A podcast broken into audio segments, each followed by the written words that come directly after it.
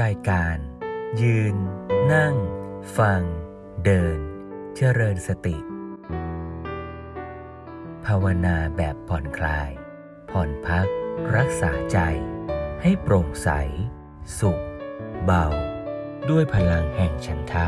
และธรรมะสมาธิ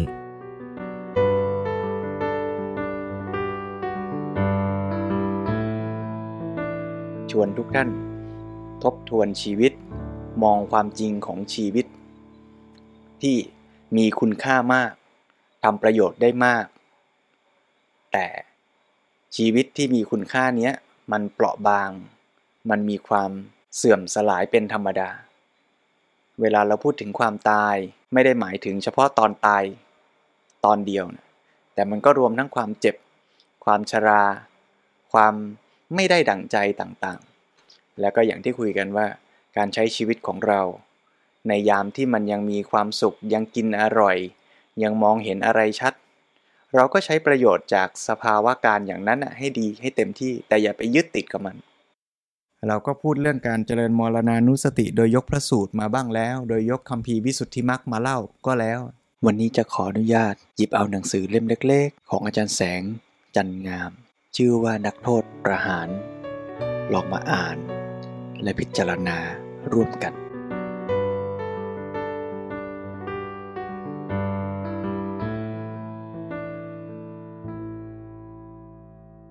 นักโทษประหาร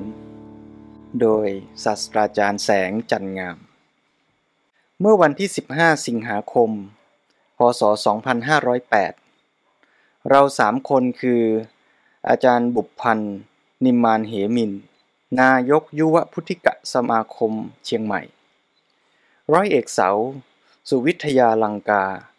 อนุสาสนาจารย์ประจำค่ายกาวิละ และกรรมการยุวพุทธิกะสมาคม และข้าพเจ้า คืออาจารย์แสงจันงาม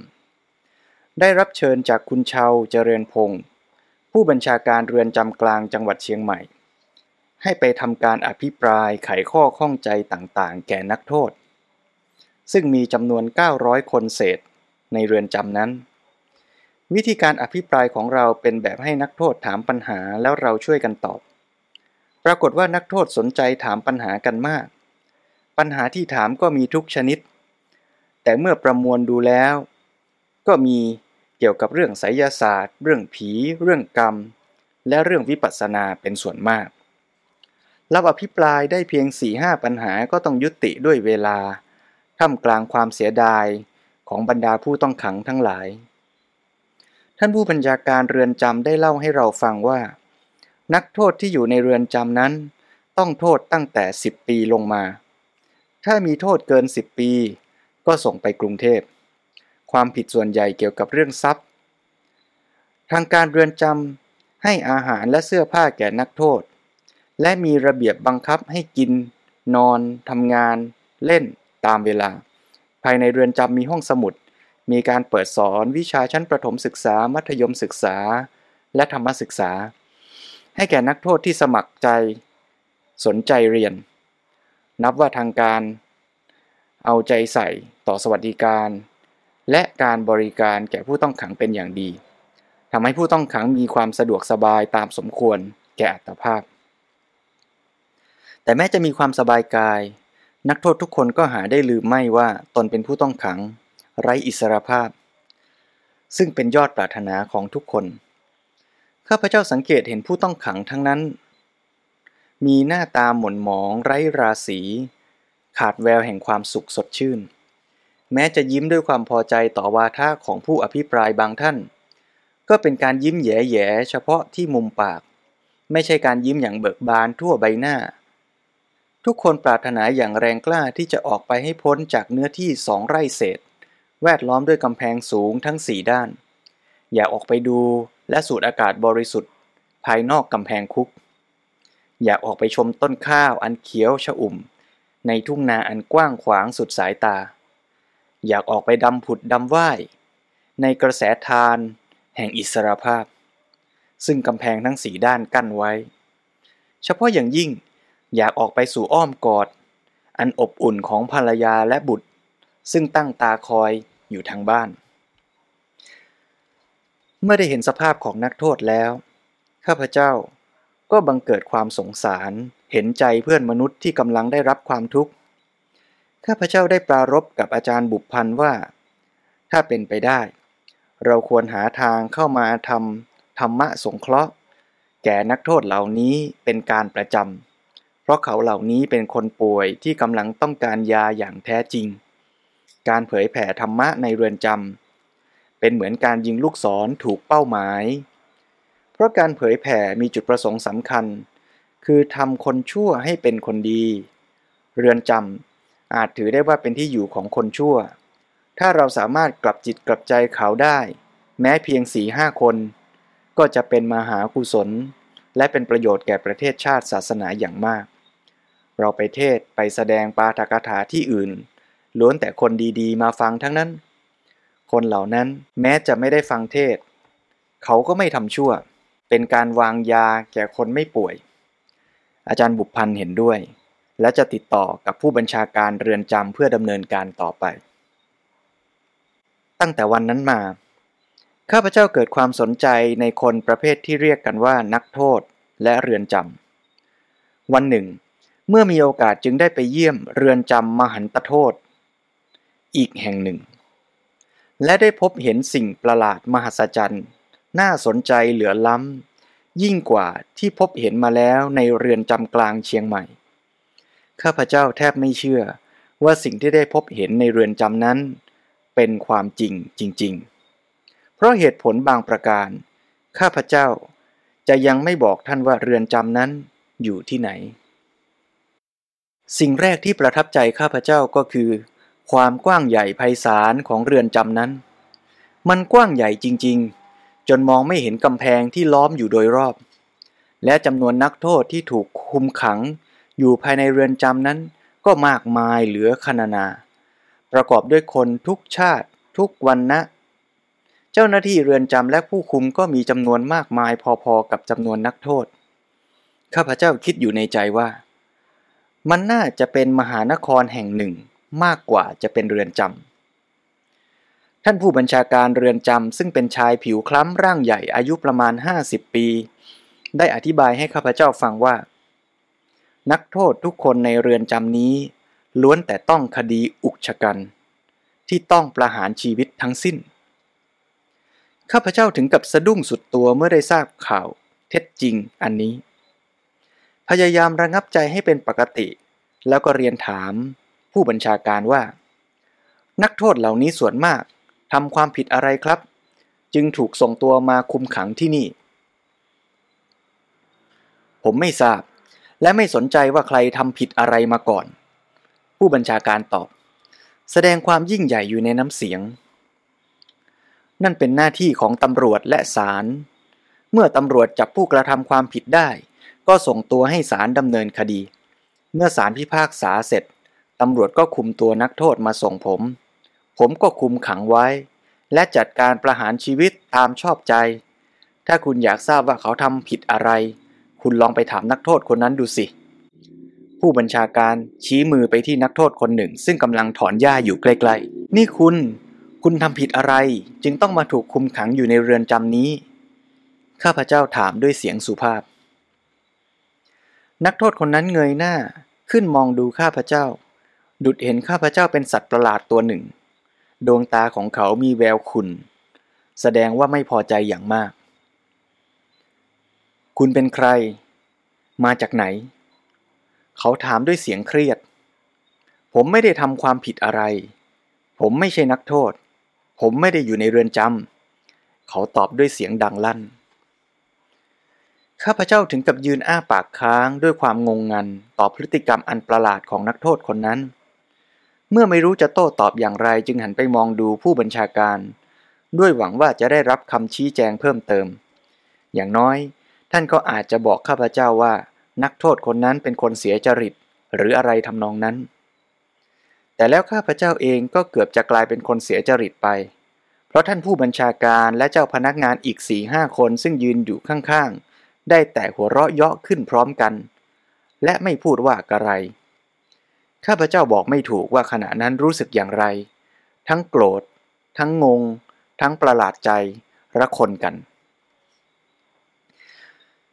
เอ นี่นักโทษคนนั้นบ้า หรือว่าท่านบ้า หรือว่าผมบ้ากันแน่ ข้าพเจ้าโพล่งออก ด้วยความหัวเสียจนขาดสติสัมปชัญญะ บ้าด้วยกันทั้งนั้น ผู้บัญชาการตอบหน้าตาเฉย หลังจากเหตุการณ์ประหลาดนั้นแล้ว ท่านผู้บัญชาการก็พาข้าพเจ้าตระเวนชมเรือนจำต่อไป ตลอดระยะทางที่เดินผ่าน ข้าพเจ้าเห็นนักโทษรวมกันทำงานอยู่เป็นกลุ่มๆ กลุ่มกลุ่มละห้าคนบ้างหกคนบ้าง ทุกคนกำลังทำงานอย่างเอาจริงเอาจัง หน้าตาและเนื้อตัวชุ่มโชกไปด้วยเหงื่อ งานที่นักโทษทำก็มีทุกประเภท เช่น บางกลุ่มก็ปลูกผักในสวนของเรือนจำ บางพวกก็เป็นช่างไม้ บางพวกก็เป็นช่างเหล็ก บางพวกก็เป็นช่างทอง บางพวกที่มีความรู้ก็ทำงานเป็นเสมียน บางพวกก็ค้าขายอยู่ในร้านค้าของเรือนจำ ข้าพเจ้ารู้สึกพอใจมากที่ได้เห็นนักโทษทำงานกันอย่างขยันขันแข็ง จึงได้ถามท่านผู้บัญชาการว่า ผลประโยชน์ที่ได้จากการทำงานเหล่านั้น ทางเรือนจำแบ่งให้นักโทษบ้างหรือไม่ หรือเอาไว้เป็นของหลวงหมด ผู้บัญชาการตอบว่า ผลประโยชน์ที่นักโทษทำได้ตกเป็นสมบัติของนักโทษนั่นเอง ทางเรือนจำไม่เกี่ยวข้องเลย แต่เมื่อเขาถูกประหารชีวิตตายไปแล้ว สมบัติของเขาทั้งหมดจะตกเป็นของเรือนจำแต่ตราบเท่าที่เขายังมีชีวิตอยู่ เขาจะสามารถใช้ทรัพย์ ของเขาได้อย่างเต็มที่ เพราะฉะนั้น นักโทษของเราทุกคนจึงตั้งหน้าทำงานด้วยความขยันขันแข็ง โดยไม่ต้องบังคับ บางคนทำงานทั้งกลางวันกลางคืนก็มี ข้าพเจ้าถามขึ้นว่า ที่เรือนจำกลางเชียงใหม่ เขามีการให้อาหารตามเวลา มีการให้เครื่องนุ่งห่ม ผมอยากทราบว่า ที่เรือนจำนี้มีการให้อาหารและเสื้อผ้าหรือไม่ ไม่มี ผู้บัญชาการตอบ เราไม่ให้อาหารหรือเสื้อผ้าแก่นักโทษ เพราะนักโทษแต่ละคนมีสิทธิ์หาเองได้ทำงานได้ ทางเรือนจำเลยปล่อยให้ทุกคนช่วยเหลือตัวเอง แต่ทุกคนก็มีพออยู่พอกิน มีบางรายเหมือนกันที่เกียจคร้านหรือไร้ความสามารถ ไม่อยากทำงาน ไปเที่ยวขโมยหรือป้นสะดม หรือช่อโกงเอาทรัพย์ของนักโทษคนอื่นมาเลี้ยงชีวิต มีการปล้นกันภายในเรือนจำนี้ด้วยหรือครับ ข้าพเจ้าถามด้วยความประหลาดใจ มีผู้บัญชาการตอบ มีการปล้นกันทุกวัน มีการทะเลาะวิวาทกันทุกวัน มีการตีรันฟันแทงกันตายทุกวัน แล้วทางการเรือนจำจัดการอย่างไรกับนักโทษใจร้าย ที่ฆ่าเพื่อนนักโทษตายในเรือนจำข้าพเจ้าถาม ไม่ทำอะไร ผู้บัญชาการตอบ คล้ายกับไม่เห็นว่าการฆ่ากันตายเป็นเรื่องร้ายแรง ปล่อยให้เขาทำตามสบาย เพราะนักโทษทุกคนในเรือนจำนี้มีโทษถึงตายทุกคนอยู่แล้ว สักวันหนึ่งทุกคนจะต้องถูกประหารชีวิต ฉะนั้นแม้จะมีความผิดในระหว่าง หรือไม่ ทุกคนก็จะต้องถูกประหารชีวิตอยู่ดี ดีเสียอีกที่เขาจัดการประหารชีวิตกันเอง โดยไม่ให้เจ้าหน้าที่เพชฌฆาตเรือนจำต้องลำบาก ข้าพเจ้ามองดูหน้าท่านผู้บัญชาการเรือนจำด้วยความงุนงง พลางคิดในใจว่า เรือนจำนี้ช่างโหดร้ายทารุณอย่างป่าเถื่อนเสียเหลือเกิน ผู้บัญชาการเรือนจำเองก็ช่างใจไม้ไส้ระกรรมเห็นชีวิตของคนเป็นชีวิตของมดของปลวกไปได้ แต่ไม่ได้พูดออกมาด้วยวาจา เพียงแต่เดินตามท่านผู้บัญชาการและคณะไปอย่างเงียบๆคุณอยากจะดูการประหารชีวิตนักโทษไหมล่ะ ผู้บัญชาการถาม ข้าพเจ้าเกิดความกระอักกระอ่วนใจขึ้นมาทันที เพราะใจหนึ่ง เกิดอยากรู้อยากเห็น แต่ใจหนึ่ง เกิดความสลดใจ ไม่อยากเห็นเพื่อนมนุษย์ถูกตัดคอต่อหน้าต่อตา กลัวจะเกิดเป็นลม เพราะตกใจกลัวต่อความโหดร้ายทารุณของการฆ่ามนุษย์ แต่คิดว่าถ้าวิธีการประหารไม่แสดงความโหดร้ายทารุณเกินไป ก็จะไปดูประดับความรู้เสียบ้าง เพื่อให้แน่แก่ใจ จึงถามผู้บัญชาการดูว่า ทางเรือนจำประหารนักโทษ โดยวิธีไหน ทุกชนิดผู้บัญชาการตอบ ใช้ปืนยิงบ้าง ใช้มีดแทงให้ตายบ้าง ใช้ค้อนทุบกระโหลกศีรษะบ้าง แขวนคอบ้าง บังคับให้ดื่มยาพิษบ้าง ปล่อยสัตว์ร้ายให้กัดตายบ้าง กดคอให้จมน้ำตายบ้าง ให้ล้อเหล็กขนาดใหญ่บดตัดคอให้ตายบ้าง บางที ก็ให้เจ้าหน้าที่ทรมาน โดยตัดแข้งขา ตีนมือ เนื้อหนัง ออกทีละน้อยทีละน้อยจนตายไปเอง ข้าพเจ้าถึงกับเหงื่อแตกพลากด้วยความสะดุ้งตกใจกลัว ต่อวิธีการประหารชีวิตอันโหดร้ายทารุณที่ผู้บัญชาการบรรยายให้ฟัง ผมไม่ดูแล้วครับ ข้าพเจ้าบอกผู้บัญชาการ เพียงแต่ได้ยินท่านเล่าวิธีการให้ฟังเท่านั้น ผมก็แทบทนฟังไม่ไหวแล้ว ถ้าไปเห็นจริง ๆ ผมเป็นลมแน่ รู้สึกว่าคุณขวัญอ่อนมาก ผู้บัญชาการกล่าวยิ้มยิ้ม ถ้าคุณกลายเป็นนักโทษและจะถูกประหารชีวิตแบบนั้นบ้าง คุณจะรู้สึกยังไง ผมก็คงช็อกตายก่อนถูกประหารจริง ๆ ข้าพเจ้าตอบ ผู้บัญชาการหันไปมองดูเจ้าหน้าที่เรือนจำที่ยืนอยู่ข้างๆ แล้วก็ยิ้มอย่างมีใน ทำให้ข้าพเจ้ารู้สึกหวาดระแวงอย่างไรชอบกล เราได้เดินผ่านนักโทษกลุ่มหนึ่งซึ่งกำลังล้อมวงเสพสุราและร้องเพลงกันอย่างสนุกสนาน เขาทำอะไรกันครับ ข้าพเจ้าถามท่านผู้บัญชาการ เขากำลังฉลองสมาชิกใหม่ วันนี้ตำรวจนำนักโทษใหม่เข้ามาส่งเรือนจำหลายคน พวกนี้คงสามารถดึงนักโทษใหม่บางคนมาเป็นสมาชิกได้ จึงดีอกดีใจและฉลองกันเป็นการใหญ่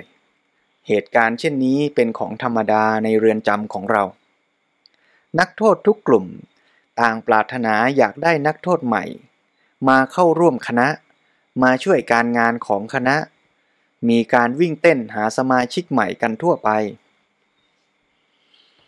เดินต่อไปอีกไม่นาน ข้าพเจ้าก็ได้พบกับภาพตรงข้าม กับภาพที่เพิ่งเห็นมา คือนักโทษกลุ่มหนึ่งกำลังนั่งล้อมวงส่งเสียงร่ำไห้คร่ำครวญอย่างน่าสมเพชเวทนา ท่ามกลางวงนั้น มีชายคนหนึ่งกำลังนอนนิ่งอยู่ มีผ้าขาวม้าคลุมตั้งแต่เข่าขึ้นไปจนถึงศีรษะ ข้าพเจ้าเดินเข้าไปใกล้แล้วถามว่า เกิดอะไรขึ้นหรือ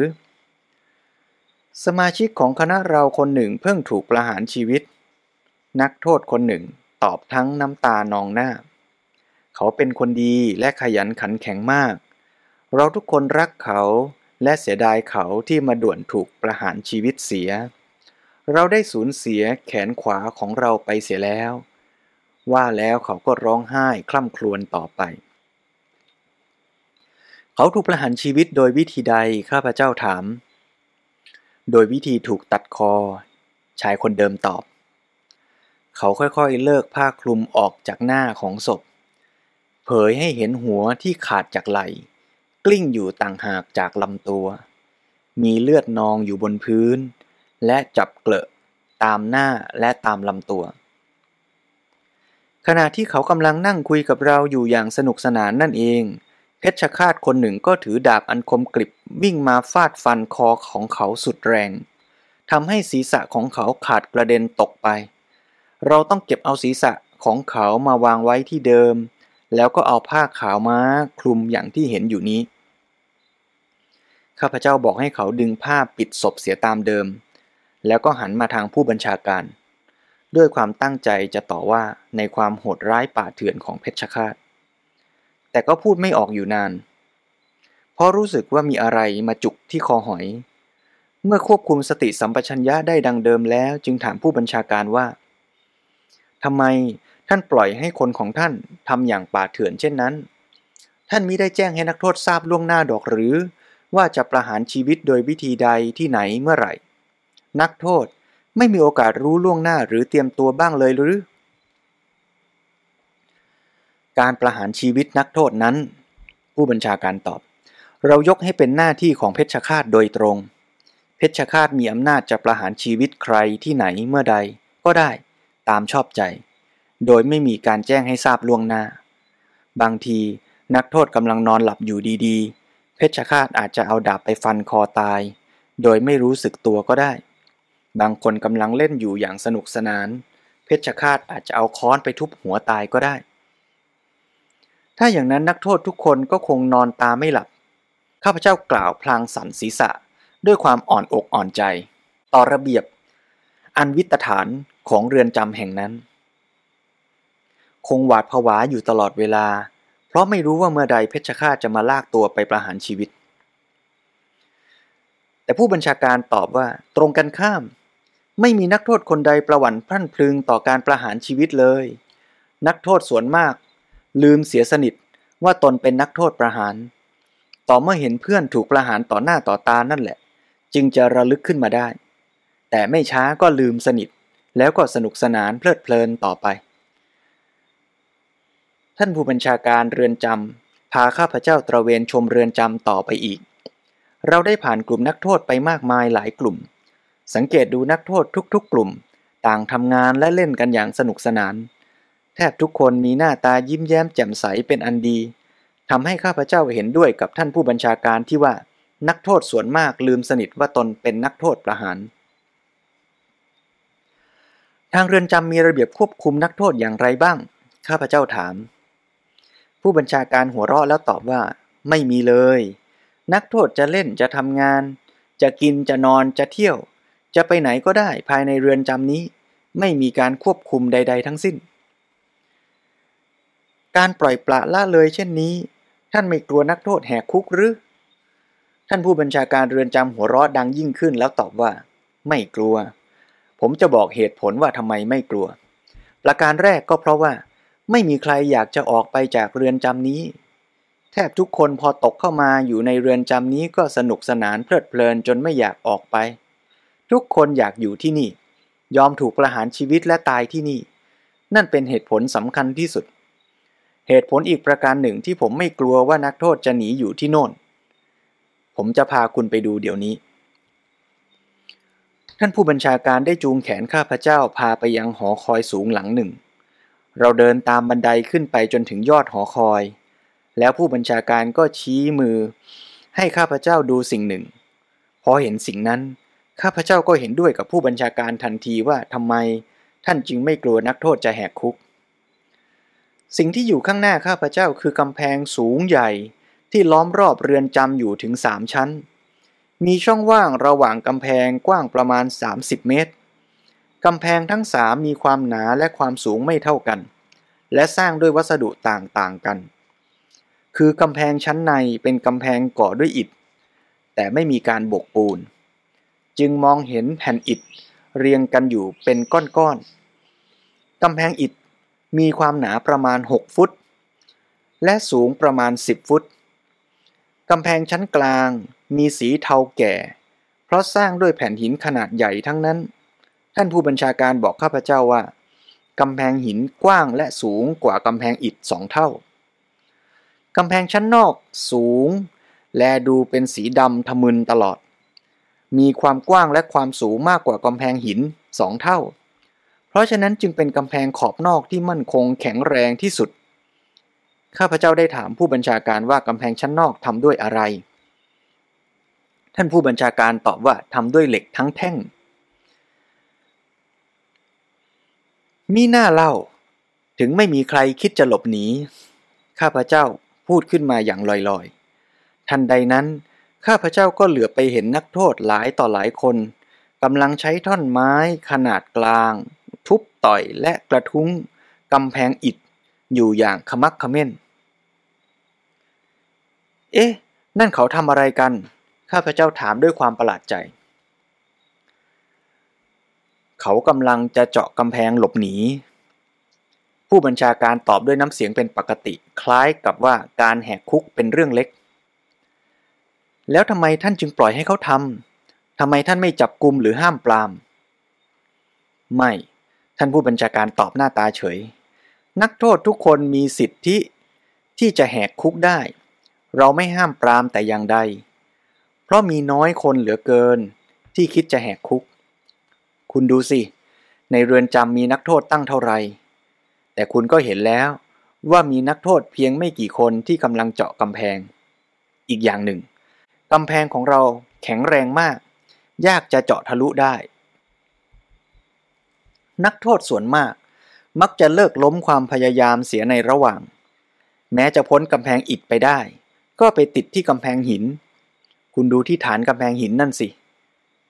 ข้าพเจ้ามองตามมือของผู้บัญชาการไปยังฐานกำแพงหิน และได้เห็นนักโทษสองสามคน ซึ่งรอดพ้นจากกำแพงอิฐมาได้กำลังเอาขวานเจาะกำแพงหินอยู่อย่างขมักขม้น แล้วนักโทษอื่นทำไมไม่ออกมาตามช่องที่เขาเจาะไว้เล่า จะได้ช่วยกันเจาะกำแพงหินต่อไป ข้าพเจ้าถาม ผู้บัญชาการตอบว่า ผมบอกคุณแล้วว่าไม่มีใคร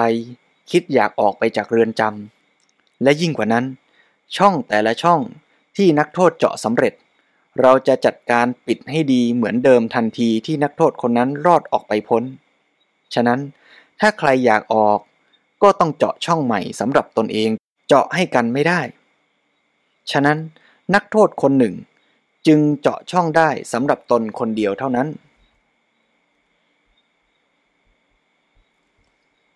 มีนักโทษคนใดสามารถเจาะทะลุกำแพงหินไปได้บ้างไหมครับ มีเหมือนกัน แต่น้อยเต็มที ถ้าคุณมองดูที่ฐานกำแพงเหล็ก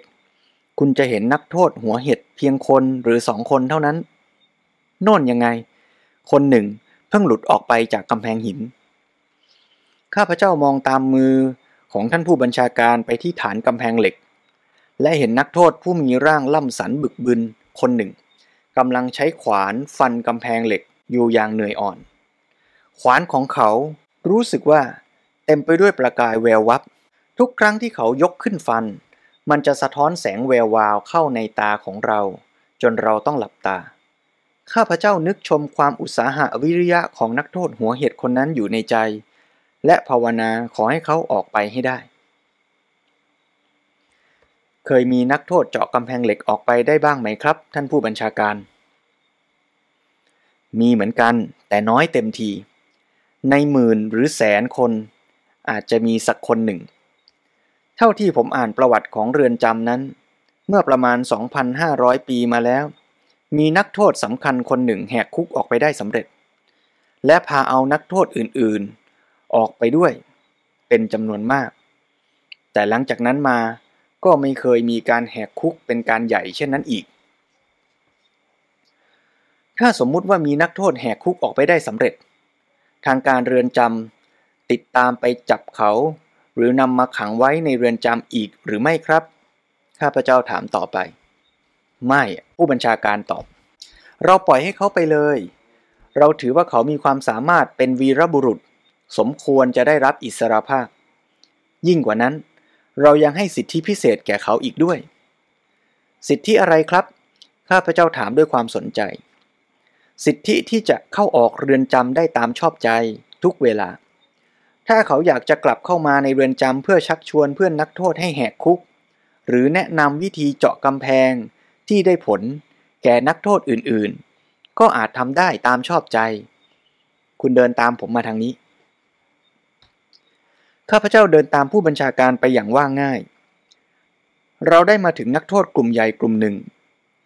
กำลังนั่งล้อมวงฟังชายคนหนึ่งพูดอยู่ใต้ต้นไม้ ชายประหลาดคนนั้น ยืนอยู่ท่ามกลางวง แล้วพูดด้วยเสียงอันดังว่า ตื่นเถิดพี่น้องทั้งหลาย อย่ามัวหลับไหลอยู่เลย อย่าลืมว่าท่านเป็นนักโทษประหารกำลังถูกขังอยู่ในกำแพงถึงสามชั้น สักวันหนึ่ง เพชฌฆาตจะมาลากคอท่านไปประหารชีวิต รีบลุกขึ้นแล้วแหกคุกหนีไปเสีย ก่อนที่จะถึงเวลานั้น ชายคนนั้นพันนาโทษของเรือนจำต่อไปอีกมากมาย ซึ่งล้วนแต่เป็นความจริง แต่ข้าพเจ้าสังเกตเห็นว่า มีนักโทษน้อยคนที่ตั้งใจฟังวาทะของเขา ส่วนมากหันหน้าไปคุยกันเสียบ้าง หลับเสียบ้าง ยิ่งกว่านั้น บางคนยังหัวเราะเยาะ และตะโกนคัดค้านเขาเป็นครั้งคราว แต่ชายคนนั้นก็ใจเย็นอย่างน่าอัศจรรย์ เขาไม่ได้แสดงอาการโกรธเคือง หรือพูดจาโต้ตอบผู้ก่อกวนเหล่านั้นแต่อย่างใด เขาเอา มือควานลงไปในถุงซึ่งวางอยู่บนพื้นข้างๆ แล้วหยิบเอาขวานเล่มหนึ่งขึ้นมา เขาชูขวานไปรอบๆ แล้วพูดขึ้นว่า พี่น้องทั้งหลาย นี่คือขวานหินสำหรับเจาะกำแพงอิฐ ท่านผู้ใดอยากได้รับอิสรภาพ โปรดเอาขวานนี้ไปเจาะกำแพงอิฐ ข้าพเจ้ายินดีจะมอบขวานนี้ให้แก่ท่านฟรีๆ พูดแล้ว เขาก็ชูขวานนั้นไปรอบๆ แต่ปรากฏว่าไม่มีนักโทษคนใดแสดงความสนใจในขวานของเขาเลย นักโทษคนหนึ่งได้ตะโกนขึ้นว่า เดี๋ยวนี้เป็นสมัยจรวดแล้ว เราไม่ต้องการขวานหิน เชิญท่านนำไปแจกคนสมัยหินของท่านเถิด โดยไม่ได้คำนึงต่อคำเยาะเย้ยของนักโทษคนนั้น ชายผู้ใจเย็นคงชูขวานต่อไปอีก จนกระทั่งมีนักโทษคนหนึ่ง ยืนขึ้น เดินไปรับขวานจากเขา นักโทษคนนั้น หยิบขวานมาลูบคลำพิจารณาดูอยู่หน่อยหนึ่ง แล้วก็โยนกลับคืนไปให้เจ้าของขวาน พลางพูดว่ามันหนักเกินไป แบกไม่ไหว ชายผู้หวังดีหยิบเอาขวานหินเล่มนั้นมาเก็บไว้ แล้วล้วงเอาขวานอีกเล่มหนึ่งออกมาจากถุง ยกชูไปรอบๆ พลางพูดว่า พี่น้องทั้งหลาย นี่คือขวานเหล็ก ใช้สำหรับเจาะกำแพงชั้นกลาง คือกำแพงหิน ผู้ใดต้องการข้าพเจ้ายินดีจะให้โดยไม่คิดมูลค่าแต่อย่างใด เชิญรับเอาไปเถิด เขาส่งขวานไปรอบๆ ด้วยสายตาแสดงความบิงวอน แต่ไม่ปรากฏว่ามีใครรับเอา เขาวางขวานเหล็กลงไว้แล้ว แล้วล้วงเอาขวานเล่มใหม่ขึ้นมา เขาชูไปรอบๆ ตามเคยพลางกล่าวว่า พี่น้องทั้งหลายกำแพงเหล็กชั้นนอกอาจจะหนาและสูง แต่ท่านไม่ต้องท้อใจ นี่คือขวานพิเศษสำหรับเจาะกำแพงเหล็ก ถ้าท่านดูให้ดีท่านจะเห็นว่า คมของขวานนี้ทำด้วยเพชรโปรดดูด้วยตาของท่านเอง เขาได้หยิบเอาเหล็กมาท่อนหนึ่ง แล้วก็ใช้ขวานนั้นฟันให้ดูเป็นตัวอย่าง ปรากฏว่าเขาจ้วงฟันเพียงครั้งเดียว ท่อนเหล็กนั้นก็ขาดกระเด็น แต่ถึงกระนั้นก็ไม่มีใครสนใจจะรับเอาขวานนั้น ชายผู้ใจเย็นก็รวบรวมขวานใส่ในถุง ยกถุงขึ้นแบกบนบ่า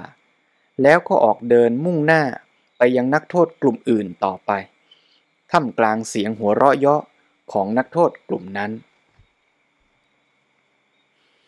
ขณะนั้นเป็นเวลาเกือบ 11 นาฬิกา ซึ่งเป็นเวลาที่ข้าพเจ้าจะต้องกลับ เพราะมีนัดรับประทานอาหารกลางวันกับเพื่อน ข้าพเจ้าขอบคุณท่านผู้บัญชาการ แล้วก็กล่าวคำอำลา คุณยังกลับไม่ได้ ผู้บัญชาการพูดขึ้น ด้วยท่าทางขึงขังทำให้ข้าพเจ้ารู้สึกประหลาดใจไม่น้อย ใจหนึ่งคิดว่า ผู้บัญชาการอาจจะชวนให้รับประทานอาหารกลางวันด้วย แต่เพื่อให้แน่ใจจึงถามดูทำไมล่ะครับ กฎของเรือนจำมีอยู่ว่า ทุกคนที่เข้ามาในเรือนจำของเรา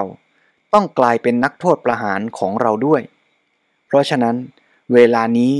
คุณได้กลายเป็นนักโทษของเราเสียแล้ว ข้าพเจ้ารู้สึกตกใจและงุนงง ดุดถูกตีที่ศีรษะ แต่ก็ยังอุ่นใจอยู่ว่าผู้บัญชาการคงจะล้อเล่นสนุกสนุกมากกว่า จึงกล่าวว่า ท่านผู้บัญชาการอย่าล้อผมเล่นเลยนะ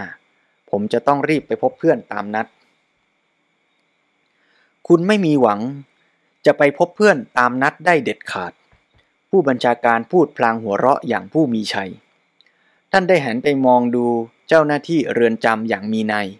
แล้วทันใดนั้น เจ้าหน้าที่ ผู้มีร่างกำยำสองคนก็ตรงเข้ามาขนาบข้างซ้ายขวาของข้าพเจ้า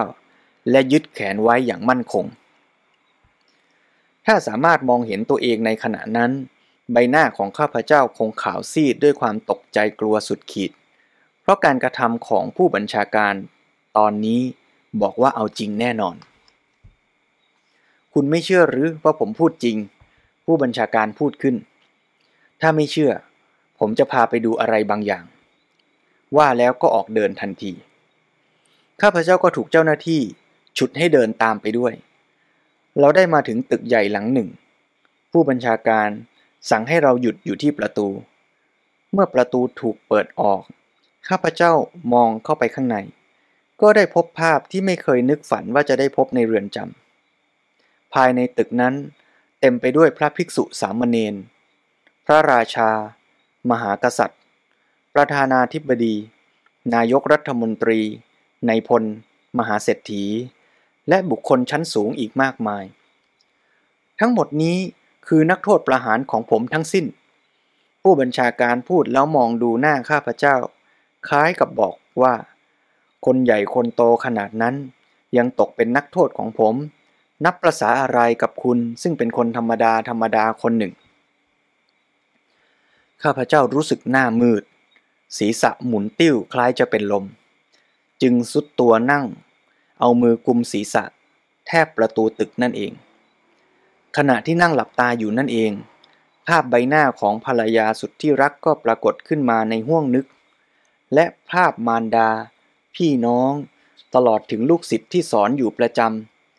จิตใจในขณะนั้นวิ่งพล่านกลับไปยังทุกคนและทุกสิ่งที่อยู่เบื้องหลัง เขาเหล่านั้นจะอยู่อย่างไร กินอย่างไร และคิดอย่างไร เมื่อได้ทราบว่าข้าพเจ้าได้กลายเป็นนักโทษประหารชีวิตเสียแล้ว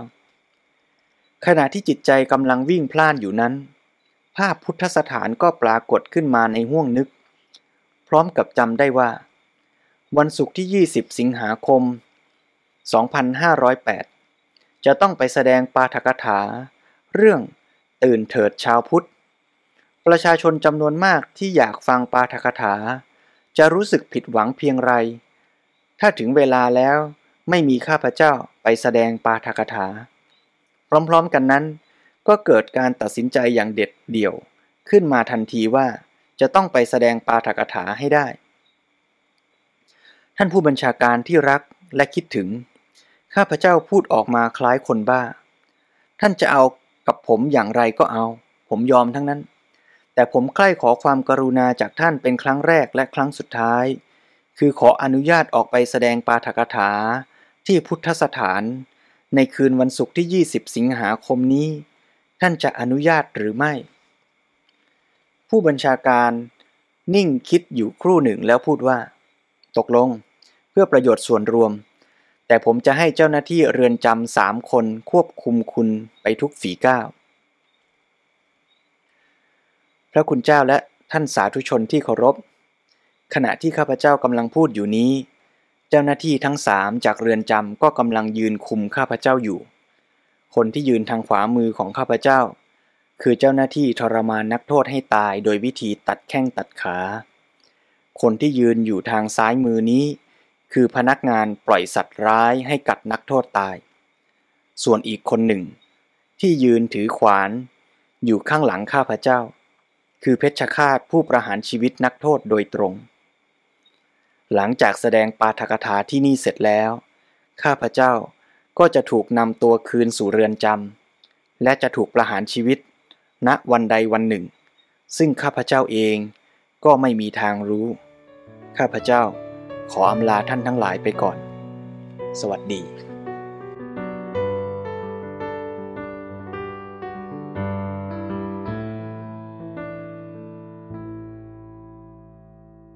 ของหนังสือนักโทษประหาร ที่อาจารย์แสงจันงามเล่าก็จบลงตรงนี้ ส่วนปริศนาความหมายที่ซ่อนอยู่ในเรื่องราวนั้น ญาติโยมสาธุชนทุกท่านพึงพิจารณาทบทวนดูเองเถิด ว่าเราท่านทั้งหลาย ก็มีความคล้ายกับนักโทษประหารในเรื่องราวนี้อยู่บ้างหรือไม่ แล้วเราจะใช้ชีวิตอยู่ในเรือนจำนี้อย่างไรดี ยังพอมีเวลาอีกประมาณสักสิบนาที ชวนทุกท่านได้ใช้เวลาร่วมกัน เราอาจจะเป็นนักโทษกลุ่มเล็กๆ ที่นั่งล้อมวงกัน แล้วใช้เวลาในเรือนจำนี้ ก่อนที่จะถูก เพชฌฆาต ประหารชีวิตในวันใดวันหนึ่ง ขอให้ทุกท่านมีกำลังกายกำลังใจกำลังจิตกำลังสติและปัญญา ที่จะได้ พ้นไปจากเรือนจำทำลาย สิ่งที่เหนียวรั้ง เราไว้ในวัฏฏะสงสารทีละน้อย ทีละน้อย ถึงแม้ไม่สำเร็จชาตินี้มันจะตายแล้วยังเกิดอยู่ในคุกอยู่ ก็สู้ต่อไป ถ้ามีโอกาสมีกำลังก็ช่วยเหลือเกื้อกูล ญาติมิตรพี่น้อง และเพื่อนร่วมทุกข์ เพื่อนร่วมเรือนจำให้ได้พบหนทางในการที่จะค้นหาอิสรภาพของตนของตนยิ่งขึ้นต่อไป